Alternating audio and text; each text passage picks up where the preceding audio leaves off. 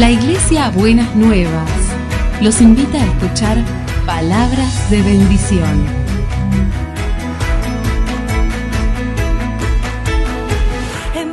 Si desean asistir a nuestras reuniones, los esperamos en Avenida de Lepiane 3925, esquina Subiría, Bajo Flores, Ciudad de Buenos Aires.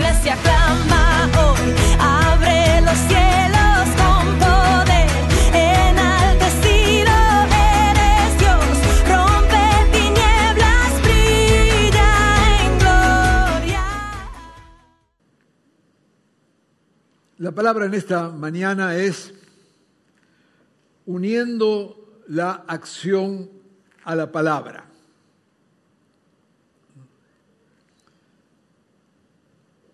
El domingo pasado justamente el pastor Germán nos hablaba de sumar a lo que Dios hace, lo que nosotros también podemos hacer, ¿no es cierto? Y mencionaba, entre otras cosas, aquel texto de esforzándonos en la gracia. Pues hoy queremos eh, continuar en esta, en esta misma eh, línea cuando hablamos de unir la acción a la palabra. Todos recordamos que el último domingo del año pasado Dios nos dio una palabra que nos sirve como inspiración, como guía, como desafío para este año que está allí en Isaías 41, 10, donde dice, no temas porque yo estoy contigo, no te angusties porque yo soy tu Dios, te fortaleceré y te ayudaré, te sostendré con mi diestra victoriosa. Y veníamos recordando en estos últimos domingos que esta promesa del Señor tiene dos imperativos, no temas y no te angusties, dos afirmaciones, dice Dios, estoy contigo, soy tu Dios, y tres eh, promesas que dice, te fortaleceré, te ayudaré y te sostendré. Así que esta es la palabra y la promesa del Señor. Queremos avanzar en esta, en esta mañana, de ver cómo la palabra nos desafía, ¿no es cierto?, por un lado a creer esto que Dios ha dicho, a creer a sus promesas, a saber que su palabra es verdad sobre nosotros, y también nos invita el Señor a ser parte de su proyecto. Vamos a leer un conocido texto en el libro de Nehemías. Hace algún tiempo atrás estuvimos con este libro, Nehemías, y vamos a leer algunos versículos de Nehemías capítulo 2. Quizás para entender el texto que vamos a leer, tenemos que recordar un poquito la situación de Nehemías. Usted sabe que Dios escogió formar un pueblo para él. Compartió el Señor esta, este deseo y esta visión con Abraham. Le prometió descendencia, le prometió pueblo. Y Dios formó su pueblo, el pueblo de Israel. Y Dios había prometido bendecir a ese pueblo, dándole una tierra justamente de promesa una tierra de bendición, un espacio ¿eh? donde vivir de acuerdo a la bendición de Dios. Pasaron los siglos, Dios cumplió esta palabra, formó un pueblo, este pueblo por distintas circunstancias estuvo cautivo como esclavo allí en tierra de Egipto y un día Dios interviene y libera a ese pueblo. Lo hace a través de hechos portentosos, maravillosos, y es justamente eh, recordando aquellos hechos que se celebra la Pascua y que el pueblo judío celebra la Pascua hasta el día de hoy. ¿No es cierto? Cuando Dios libera poderosamente a ese pueblo y entonces ese pueblo va y toma posesión de la tierra que Dios le había prometido. Y después de tomar posesión de la tierra, decimos tomar posesión porque había otra gente allí, ¿no es cierto? Esto llevó algunos, un gran tiempo, pero resulta que ese pueblo del Señor, ahora ya en su tierra, comienza entonces a crecer y crecen también como nación. ¿eh? Ahora estaban ya en un lugar, dejaron de ser un pueblo nómade. Usted sabe que los pueblos nómades tienen algunas ventajas, pero tienen también muchas limitaciones. ¿No es cierto? Un pueblo nómade no puede tener industria, no puede fabricar, no se puede llevar la fábrica al hombro. Un pueblo nómade no puede sembrar, porque no se puede llevar los pedazos de tierra al hombro con la cosecha. Entonces hay una serie de limitaciones, pero cuando el pueblo se establece en un lugar, entonces allí las bendiciones del Señor comienzan a multiplicarse. Y llega un tiempo de gran esplendor para el pueblo de Dios, que fue en el tiempo, ya la parte final del rey David y luego con Salomón, su hijo, donde aquella nación se mostraba como una nación verdaderamente poderosa, con un peso muy grande en su tiempo, y entre las cosas que tenían, habían construido en aquella famosa ciudad de Jerusalén, ¿no es cierto?, un templo, de tal manera que dice que de todos lados venían, algunos venían a adorar a Dios a ese templo y otros venían simplemente a ver el templo como turistas, digamos, ¿eh? porque era algo verdaderamente grandioso. Hago toda esta descripción para que eh, recordemos y aquellos que tienen menos tiempo en la fe sepan de qué se trata, ¿no es cierto? Cómo este pueblo nace de una familia y es llevado a un momento de esplendor, esplendor política, esplendor social y también un tiempo de esplendor religioso. Así que eran tiempos que de gran eh, opulencia en todo sentido de, de disfrute de todas estas cosas. Pero ¿qué pasó? Ese pueblo comenzó a alejarse de Dios, comenzó a separarse de Dios, comenzó a apartarse de Dios. Y entonces ocurre lo que siempre ocurre cuando tenemos bendiciones y nos alejamos de Dios. Entonces, por un tiempo vivimos la inercia de esas bendiciones, pero luego entramos en una etapa de decadencia. Y ese pueblo de Dios tan grande, tan poderoso, con tanto brillo, entró en una etapa de decadencia moral, espiritual, política, a tal punto que Dios decide castigarlo. Y la forma de castigarlo es que son invadidos, se destruye la ciudad de Jerusalén, se destruye el muro que rodeaba la ciudad, Usted sabe que para las ciudades los muros eran cosas muy importantes, de ahí dependía la vida de la ciudad. Así que destruye los muros, se quema esos muros, la ciudad, y también es destruido el templo de Dios. Así que es una época ahora de una gran decadencia, no solamente de destrucción, sino que los enemigos que vienen a destruirlo llevan cautivo a lo mejor del pueblo. Los llevan a Babilonia. Así que es un tiempo de enorme tristeza, porque lo que queda allí es apenas ni una sombra de lo que había sido esa gran nación. Lo que queda allí es apenas un grupo de gente muy limitada, un grupo de gente con casi nada, y lo mejor y la mayoría de esa gente fue llevada a Babilonia, fue deportada a otro lugar. Imagínense ustedes lo que había sido un gran, una gran nación, lo que había sido un gran templo, donde de todos lados iban a adorar, ahora queda solamente ruinas. Pasan los años, más o menos 70 años, y entonces Dios decide volver a bendecir a esa nación.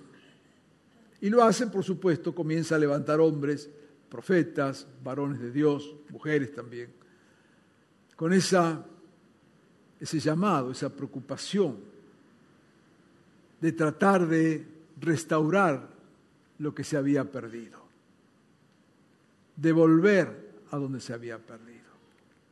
Y en esas circunstancias, entonces Dios levanta, entre otros, a Nehemías, del cual vamos ahora a leer parte de esa historia. Nehemías está en el cautiverio, está afuera, ¿no es cierto? Y su corazón es inquietado, su corazón es conmovido, y dice, vamos a volver. Y allí quedó en nuestra tierra, en Jerusalén, decía Nehemías, allí quedó un poquito de gente, está todo destruido, las murallas están destruidas, el templo destruido. Pero vamos a ver si conseguimos permiso con quienes nos han llevado cautivo y nos permiten volver y poder reedificar aunque sean los muros. Así que ahora lo que vamos a leer tiene que ver con esa etapa, ese momento, ¿eh? cuando intentan volver a la tierra de promisión, cuando intentan volver al lugar donde habían vivido la bendición, cuando intentan recuperar lo que el enemigo les había sacado, cuando intentan volver de la cautividad a la tierra que Dios les había prometido, allí estaba la promesa de Dios y entonces Dios comienza a inquietar los corazones para que reconquisten o en un sentido, digamos, retomen aquel espacio, aquella tierra a la cual Dios les había prometido y que habían vivido tantas bendiciones de parte del Señor. Así que el texto que vamos a leer ahora tiene que ver con esas circunstancias y Dios nos va a hablar y nos está hablando ¿eh? a través de esta palabra también a nosotros en esta mañana, ¿eh? cada vez que el Señor nos desafía a tomar de sus bendiciones, a gozar de lo que Él nos ha dado, a recuperar lo que el enemigo nos ha sacado, ¿eh? a tomar posesión de lo que Dios ha decretado para nosotros. Vamos a leer entonces un texto allí en Nehemías capítulo 2. Decíamos, Nehemías va al rey para pedir permiso para ir a la tierra prometida y comenzar la edificación. Y dice así, el rey accedió a mi petición, la de poder volver y trabajar allí, porque Dios estaba actuando a mi favor. Tres días después de haber llegado a Jerusalén, salí de noche acompañado de algunos hombres, pero a ninguno de ellos le conté lo que mi Dios me había motivado a hacer por Jerusalén. O sea, él vuelve a la tierra que estaba destruida, dice, e inspeccioné las ruinas de la muralla de Jerusalén y sus puertas consumidas por el fuego, había sido prendido fuego la ciudad. Y dije, ustedes son testigos de nuestra desgracia. Jerusalén está en ruinas. Sus puertas han sido consumidas por el fuego. Vamos, anímense, reconstruyamos la muralla de Jerusalén para que ya nadie se burle de nosotros. Entonces les conté cómo la bondadosa mano de Dios había estado conmigo y les relaté lo que el rey me había dicho. Al oír esto, exclamaron, manos a la obra.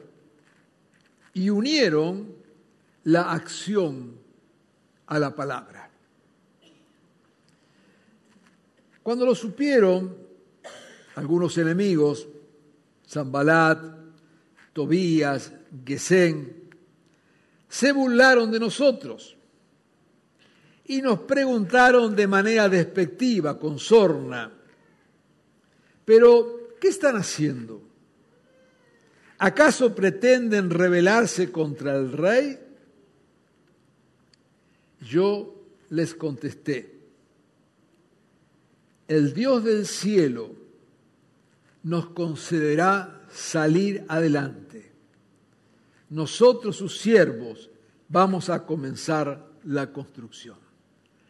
El mismo texto del versículo 20 que acabo de leer en la otra versión, la Reina Valera, dice, y en respuesta les dije, el Dios de los cielos, Él nos prosperará y nosotros sus siervos nos levantaremos y edificaremos. Amén. Palabra del Señor. Queremos rescatar de esta eh, palabra, de este libro de Nehemías y de lo que allí sucedió, algunos elementos, algunas cuestiones que nos van a venir bien a nosotros, que confirma la palabra que Dios nos ha dado y que Dios nos invita a ser parte de su proyecto. Vamos a fijar los ojos en algunas cuestiones allí en el texto. Lo primero, lo que Nehemías dice en el versículo 8. El rey accedió a mi petición porque Dios estaba actuando a mi favor. Primera cosa, Dios siempre actúa a favor nuestro. Recién cuando estábamos en el momento de la adoración, cantamos, ¿no es cierto?, la estrofa allí de una canción que nos decía eh, que aunque a veces nuestros ojos no lo ven, sin embargo Dios sigue actuando. Y tener esta conciencia eh, de que en verdad es Dios el que está actuando a nuestro favor. Recuerda lo que dice allí en Romanos Pablo, ¿qué diremos si Dios está de nuestra parte? ¿Quién puede estar en contra nuestro? Así que cuando queremos descansar en Dios y ver lo que Dios va a hacer, tomamos como punto de partida esto. Dios está actuando a nuestro favor. Y yo quiero decirte en esta mañana, no importa si lo sientes o lo ves o lo palpas o no, hay una verdad. Dios está actuando a tu favor. Aún las cosas que ni vemos o no imaginas, aún en las cosas que ni pasan por tu mente, Dios está actuando. Allí en el caso de Nehemías estaba todo el pueblo vencido, la mejor gente estaba llevada cautiva, habían quedado ahí unos pobres eh, que nada podían hacer, todo estaba quemado, no había humanamente no había ninguna esperanza. Humanamente no había ninguna posibilidad de que algo ocurriera. Todo lo que se miraba era destrucción. Imagínense la situación. ¿Dónde está la gente que puede hacer algo? ¿Dónde están los más capaces, los más inteligentes, los que tienen más poder, los que podrían liderar pueblo? ¿Dónde están? Y están cautivos. Se los llevaron presos, algunos los mataron, están ahí desparramados por el mundo. Está bien, ¿y qué quedó acá? Y acá quedó lo peor de lo peor. ¿Y con qué contamos? Con nada. Montón de piedras, madera quemada, bueno, reunámonos en el templo, el templo no está. Lo tiramos abajo. No tenemos nada. Sin embargo, dice Nehemías, Dios estaba actuando a nuestro favor. Y cuando llegó el momento, cuando llegó el momento, lo que Dios venía haciendo se manifestó. No necesitaron ni de los más inteligentes, ni de los que tenían recursos, ni de las cosas. Toda la situación era totalmente adversa. Pero Dios venía actuando hasta llegar al momento oportuno. No temas, aunque tú no lo veas, Dios está actuando a tu favor. Dios no es indiferente. Dios no está distraído. Tampoco Dios es imparcial. Como algunos piensan, Dios es imparcial. No, Dios no es imparcial. Dios siempre está del lado del más débil.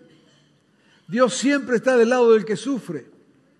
Dios siempre está del lado del más pequeño. Dios siempre está del lado de aquel que no puede hacer absolutamente nada. Dios siempre está del lado del que está sufriendo. Dios no es imparcial, Dios no es indiferente. Dios no está sentado, como alguna vez le, conté cuando vi la estatua, una de las estatuas famosas del Buda, allí en Bangkok, ¿no es cierto? que es el Buda dormido. Está, es una gran estatua de, de oro de un Buda, creo que son 19 metros, ¿eh? todo cubierto en oro, dormido. La gente va y adora al Dios dormido. Como dicen acá en Argentina, están en el horno, ¿no? Nuestro Dios no está dormido. Nuestro Dios no está en trance. Nuestro Dios no está distraído en el nirvana. Nuestro Dios está actuando por nosotros. Nuestro Dios está de nuestra parte, de tu parte, en las circunstancias que estás viviendo. Dios está allí y Dios ya está obrando, aunque no veas nada todavía. No temas, dice el Señor, yo estoy contigo. Dice algo más el texto que leímos, que podemos sacar allí de, de enseñanza. Dice, ustedes son testigos de nuestra desgracia, Jerusalén está en ruina, ruina, sus puertas han sido consumidas por el fuego. Y esto me, me gusta, este texto, porque hace algo que muchas veces usted me escuchó repetir, que la fe no niega la realidad. Tener fe no es negar la situación. No es que Nehemías fue allí y le dijo, bueno muchachos, Dios está de nuestra parte, fíjense todo ahora, gloria a Dios, dice, está todo tremendo, fabuloso, vamos a vivir acá en esta nueva realidad que Dios ha creado, así que nos lanzamos por allá y vemos con los ojos de la fe lo que no vemos. No, dice, mire muchachos, estamos en la ruina. Está todo prendido fuego. No hay nada en pie. Jerusalén está en ruinas. Dice, ustedes son testigos de cuánta desgracia. Parece que era el enemigo, ¿no es cierto? Pero sabe, Dios nunca oculta la realidad. Dios nunca nos lleva a mirar para otro lado. Eso no es fe, es escapismo. La fe justamente es creer que Dios puede transformar la situación más adversa. La fe no es ignorar que la situación es adversa. La fe no es ignorar los problemas, la fe no es ignorar las dificultades. Todo lo contrario, tenemos fe cuando somos capaces de mirar las cosas tal cual son y creer que eso tal cual es, Dios lo puede transformar y cambiar. Yo quiero invitarte en esta mañana, no a que te escapes de lo que estás viviendo, sino que seas consciente de lo que estás viviendo. Porque consciente de lo que estás viviendo, verás entonces que la gloria de Dios obra poderosamente en esa situación, porque Dios ya está obrando. Él ya ha decidido bendecirnos. Si no asumimos la realidad, entonces nunca podremos transformarla. Tengo un problema con mi carácter, asúmelo. Tienes un problema con una adicción, asúmelo. No niegues.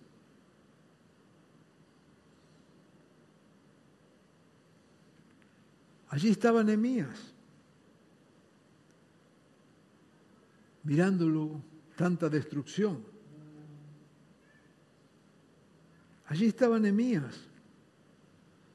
haciéndole a todo consciente de la gravedad. Fíjese lo que dice el texto, otro texto allí, capítulo 1. Los que se han librado del destierro y se quedaron en la provincia están enfrentando una gran calamidad y humillación. Dice Nehemías, al escuchar esto me senté a llorar hice duelo por algunos días, ayuné y oré al Dios del cielo y le dije, confieso que los israelitas entre los cuales estamos incluidos, mi familia y yo, hemos pecado contra ti. Amado hermano, lo que estamos viendo acá en este texto, cuando decimos que la fe no niega la realidad, es mirar las cosas tal cual son. En nuestra cultura tenemos, no solamente en nuestra cultura, el ser humano tiene como esa costumbre de tratar de involucrar a otros, de que la responsabilidad es de otros, de que el problema es de otros, de que yo soy simplemente una víctima, que no tengo nada que ver con lo que me pasa. Cada vez que estamos en posición de víctima no podemos solucionar ningún problema porque no lo podemos enfrentar porque el problema es de los demás. Fíjese cómo nos conducimos en, la, en la vida cotidiana. A veces, ¿no es cierto?, tenemos ese drama de chiquitas, adolescentes, un femicidio, cuatro, cinco de la mañana, salieron de, de una fiesta, de un baile, las agarró un degenerado por ahí las mató, le hizo de todo. ¿Qué hacemos? Protestamos, por supuesto, nos duele, nos lastima, es terrible, y preguntamos dónde está la seguridad, dónde está la policía, qué pasó con los que cuidaban el boliche. Nadie pregunta qué pasó con la madre, el padre. Esa chica a las 5 de la mañana salió de un repollo o salió de una casa. No, es más fácil echarle la culpa a la falta de seguridad, la luz, la tormenta, el degenerado que está. Todo eso es cierto, no niego nada de eso. ¿Cuándo nos hacemos cargo de las cosas? ¿Cuándo nos hacemos cargo? Pero siempre la responsabilidad es el otro. Buscamos quiénes de los que nos rodean son responsables de las cosas que nos pasan en vez de preguntarnos ¿Qué responsabilidad tenemos nosotros? Y no solo a nivel de familia, a nivel de sociedad, cómo vivimos cotidianamente. De repente estamos en algún sector de la ciudad y decimos, esta ciudad es una mugre. No importa la ciudad que sea, puede ser capital, la, que usted quiera. Y yo digo, este, disculpe, ¿quién tiró la basura ahí? No, porque acá los de la empresa que recogen los residuos son todos unos desgraciados. Sí, serán desgraciados, pero no tiraron ellos la basura. ¿Quién la tiró? No podemos solucionar los problemas ni enfrentar las situaciones cuando siempre la responsabilidad la ponemos en manos de otro, cuando no nos hacemos cargo de nuestras responsabilidades cuando no hacemos cargo de las cosas que hacemos, cuando miramos para otro lado, cuando decimos, bueno, nadie responde. ¿Usted se preguntó alguna vez por qué los hospitales públicos están tan descuidados y sucios y demás? Y digo público de cualquier ciudad, ¿eh? acá no, no, no me meta en ninguna casilla. Ciudad de Buenos Aires, no sé, Matanza, la que se le ocurra a usted.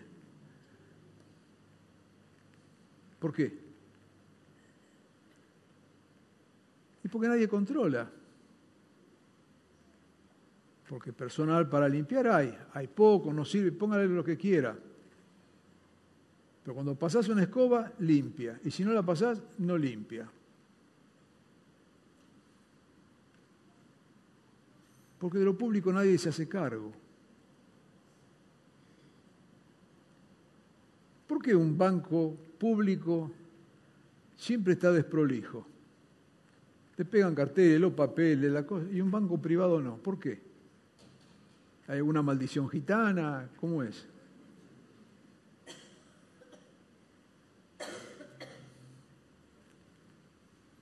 Porque como no es de nadie, vivimos así, sin hacernos cargo.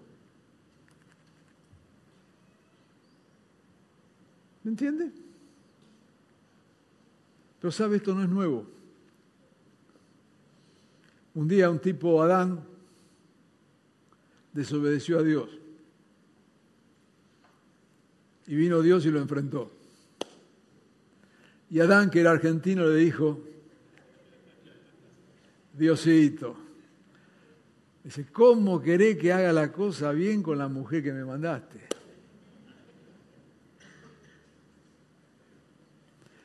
Y la mujer, que también era argentina, dice, bueno, también con la serpiente que me vino a tentar,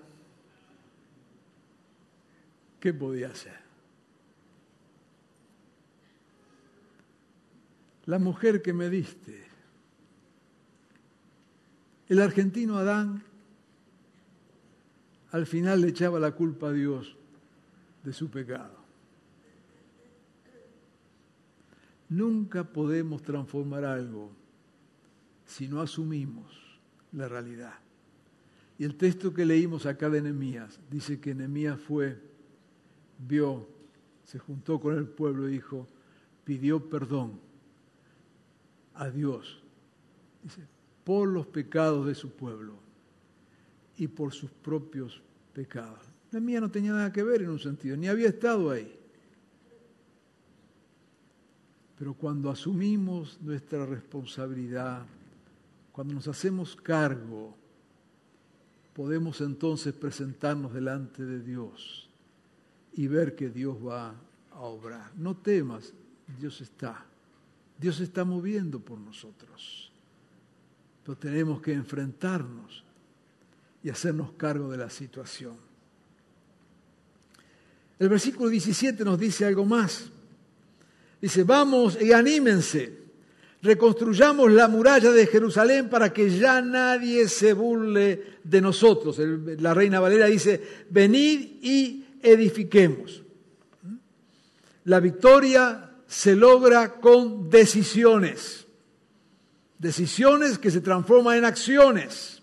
Dios va a obrar, y escuchamos muy bien esto el domingo pasado. Dios quiere obrar, Dios va a obrar, Dios nos da todas las herramientas, pero Dios espera que nosotros nos levantemos y actuemos.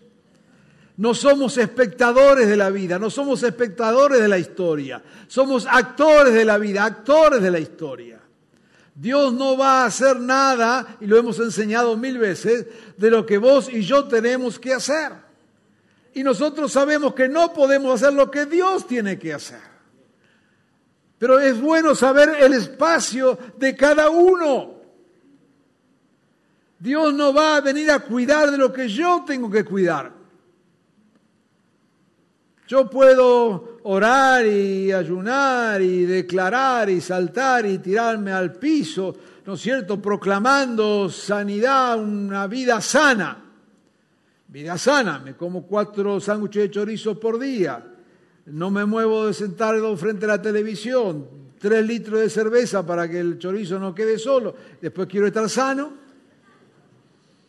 Bueno, mira, no es cuestión de oración, es cuestión de disciplina, es cuestión de actuar de, acuerdo a lo que queremos lograr. ¿No es cierto? Es cuestión de movernos de acuerdo a lo que estamos diciendo. Dice, la victoria entonces se logra con acciones. Dice eh, Nehemías, miren lo que pasa, Dios está de nuestro lado, esta situación está así, ahora anímense, reconstruyamos la muralla de Jerusalén para que ya nadie vuelva, se vuelva, se burle de nosotros.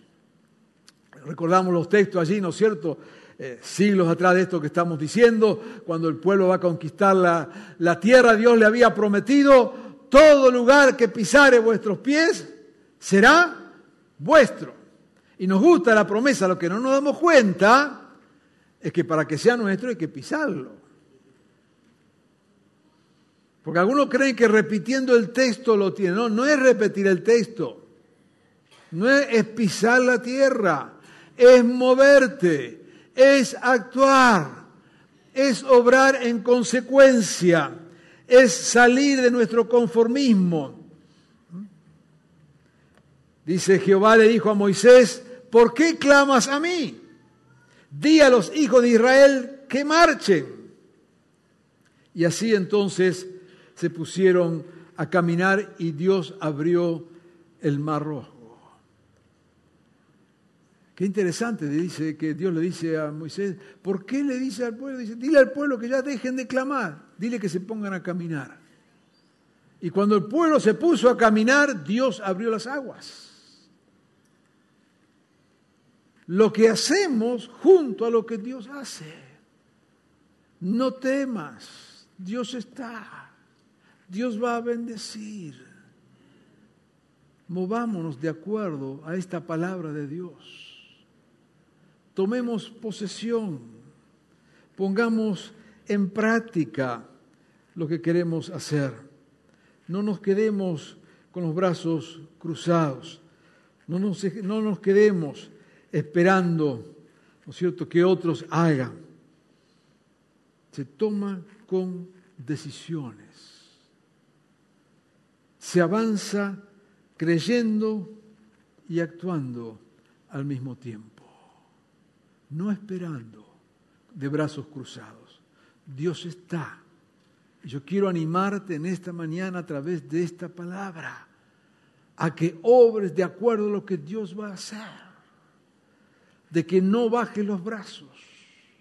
De que tu expectativa no sea una esperanza pasiva, sino levántate en fuerza, con las fuerzas que tienes, con las posibilidades que tienes pero no te quedes de brazos cruzados esperando el gran milagro. El milagro va a venir porque Dios va a obrar, pero también porque vos te vas a levantar y te vas a poner a caminar de acuerdo a lo que Dios ha prometido.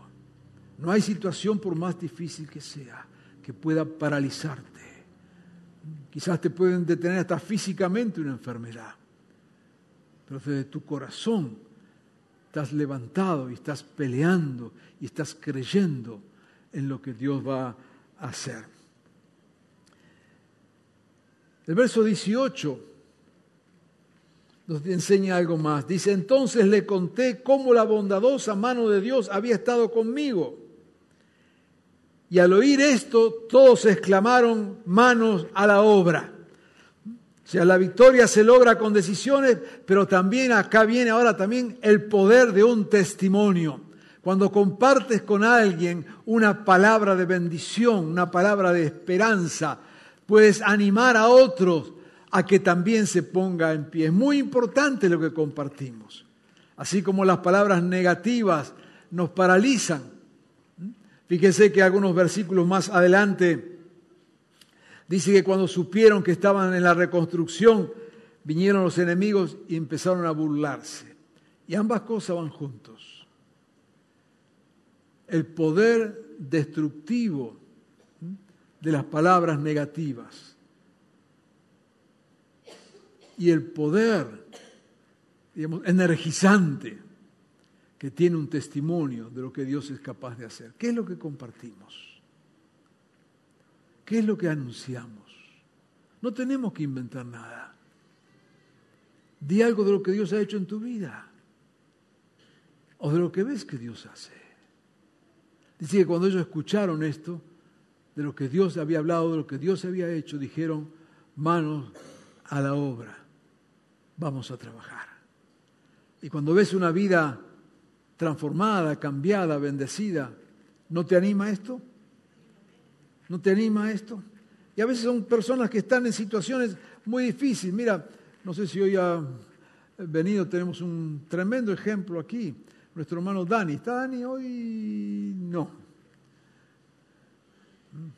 Daniel viene peleando hace años con un cáncer.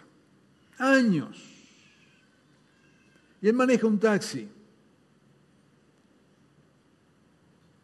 Y cada vez que lo veo, y usted alguna vez lo escuchó dar testimonio acá. Bueno, ahora bajaron los parámetros, subieron los parámetros, estamos todos, estoy así. Y sabe, él con el cáncer encima anda manejando taxi y dando testimonio. Y yo ya no sé cuántos años hace que está con ese cáncer. Ocho años. Ocho años. Yo estoy seguro que si Daniel se hubiera quedado con la noticia del cáncer de brazos cruzados, no sé si Daniel estaría con nosotros.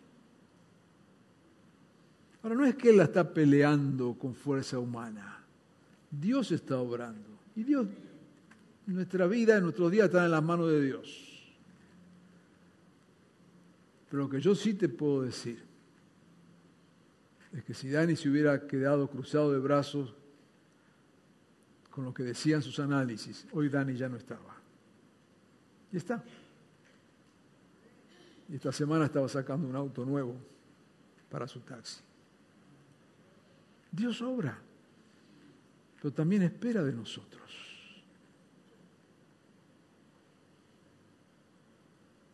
Damos testimonio de las cosas que vemos. Nuestro querido hermano José, que ya casi no lo vemos, y no es que no lo vemos porque se ha apartado, todo lo contrario.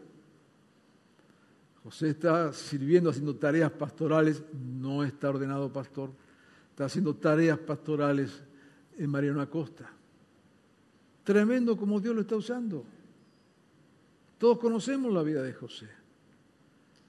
Como vino al Señor destruido, droga, sida él, sida la esposa, desastre, desastre. A veces lo hemos visto sentado aquí, con la cara colorada, pues se le van todos los parámetros para cualquier lado. Trabaja, se esfuerza. Esta semana se fue a hacer un análisis que tienen que hacer controles cada tanto y le dio que en los parámetros no aparece ninguna enfermedad, está invisibilizada la enfermedad.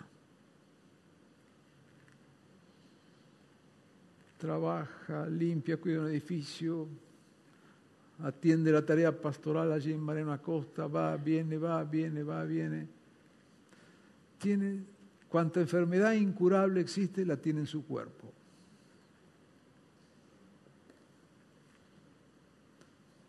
Dios obra, pide que también nosotros nos levantemos.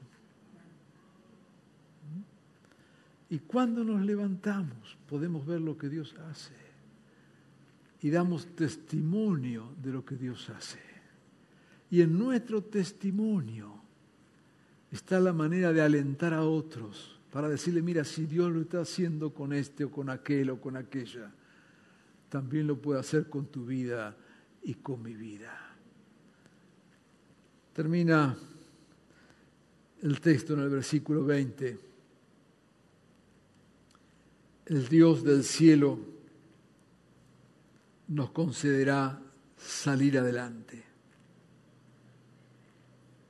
Dice la reina Valera, el Dios de los cielos, Él nos prosperará y nosotros, sus siervos, nos levantaremos y edificaremos, uniendo la acción a la palabra. El Dios de los cielos te bendecirá. El Dios de los cielos te prosperará. Y vos y yo nos levantaremos. Dios está de tu lado, Dios juega a tu favor. La situación que vives no es la palabra final. Levántate, confía en el Señor. Obra de acuerdo a tu fe, no de acuerdo a las circunstancias. Y espera en que Dios va a obrar. Este tiene que ser un tiempo donde veas sobre tu vida la manifestación gloriosa y poderosa de Dios. Este es tu tiempo y es mi tiempo. Dios ya ha comenzado a obrar. No es que Dios está pensando qué va a hacer. Dios ya ha comenzado a obrar. Muévete de acuerdo a esta palabra de Dios si estás enfrentando la situación que fuera, personal, familiar, laboral, Dios ya comenzó a obrar. Muévete conforme a esa verdad. Espera en Él y Él hará. Muévete en Dios y verás la gloria de Dios. El Dios de los cielos nos concederá salir adelante y nosotros nos levantaremos y edificaremos. Te invito en esta mañana que frente a tu situación seas capaz de levantarte, aún casi sin fuerza, pero puedas ponerte en pie en tu corazón y decir, aquí estoy Señor, yo voy a trabajar contigo porque sé que vos lo vas a hacer. Vamos a orar. Señor, qué grande que eres. Qué bueno saber, Señor, que, que tú ya estás obrando. Qué bueno saber, Señor, que, que no es que estás esperando que te avisemos. Te estás obrando. Señor, y a veces estamos enfrentando situaciones que humanamente no podemos hacer nada. Pero así y todo, en esta mañana nos levantamos y decimos, aquí estoy Señor, listo, dispuesto, porque sé que lo vas a hacer. Señor, no, no, no escondemos nuestra mirada. A veces atravesamos, Señor, situaciones terribles, humanamente hablando. Pero ahí estás tú, Señor. Ahí ya has comenzado a obrar. Padre bueno, yo te pido en esta mañana por cada uno de nosotros, tanto aquí como los que escuchan este mensaje, que allí donde estamos nos aferremos en fe a tu palabra y seamos capaces de levantarnos en tu nombre, Señor. De decir, esto no es lo último, esto no es el fin. El fin será lo que Dios quiera. Te pido, Señor, que traigas fuerzas al que no la tiene. Tu palabra dice que tú traes fuerzas al que no tiene ninguna.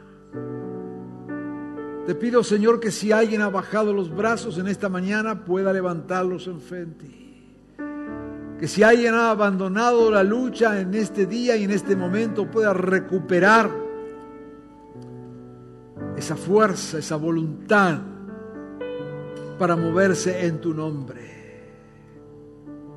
Señor, si en este momento hay alguien allí frente a la inmensidad de ese mar rojo, pueda animarse a dar un paso para que esas aguas se abran. Señor, en este día tú estás obrando. Te ruego, Señor, por aquellos que están atravesando circunstancias, situaciones complejas, difíciles a nivel personal o de salud, o situaciones familiares o laborales o lo que fuera. Señor, que puedan levantarse en fe, porque vos lo vas a hacer. Porque es tu palabra la que nos dice, no temas, yo estoy contigo. Y porque tú estás con nosotros, en tu nombre nos levantamos, Señor, creyendo lo que tú harás. Te bendecimos, Señor, en esta mañana, en tu nombre Jesús. Amén y amén. Aunque no pueda ver, estás sobrando. Aunque no pueda ver, estás sobrando. Siempre estás, siempre estás sobrando. Siempre estás, siempre estás sobrando. Aunque no pueda ver, Nos pie. sobrando. Aunque no pueda ver, estás sobrando. Siempre estás, siempre estás.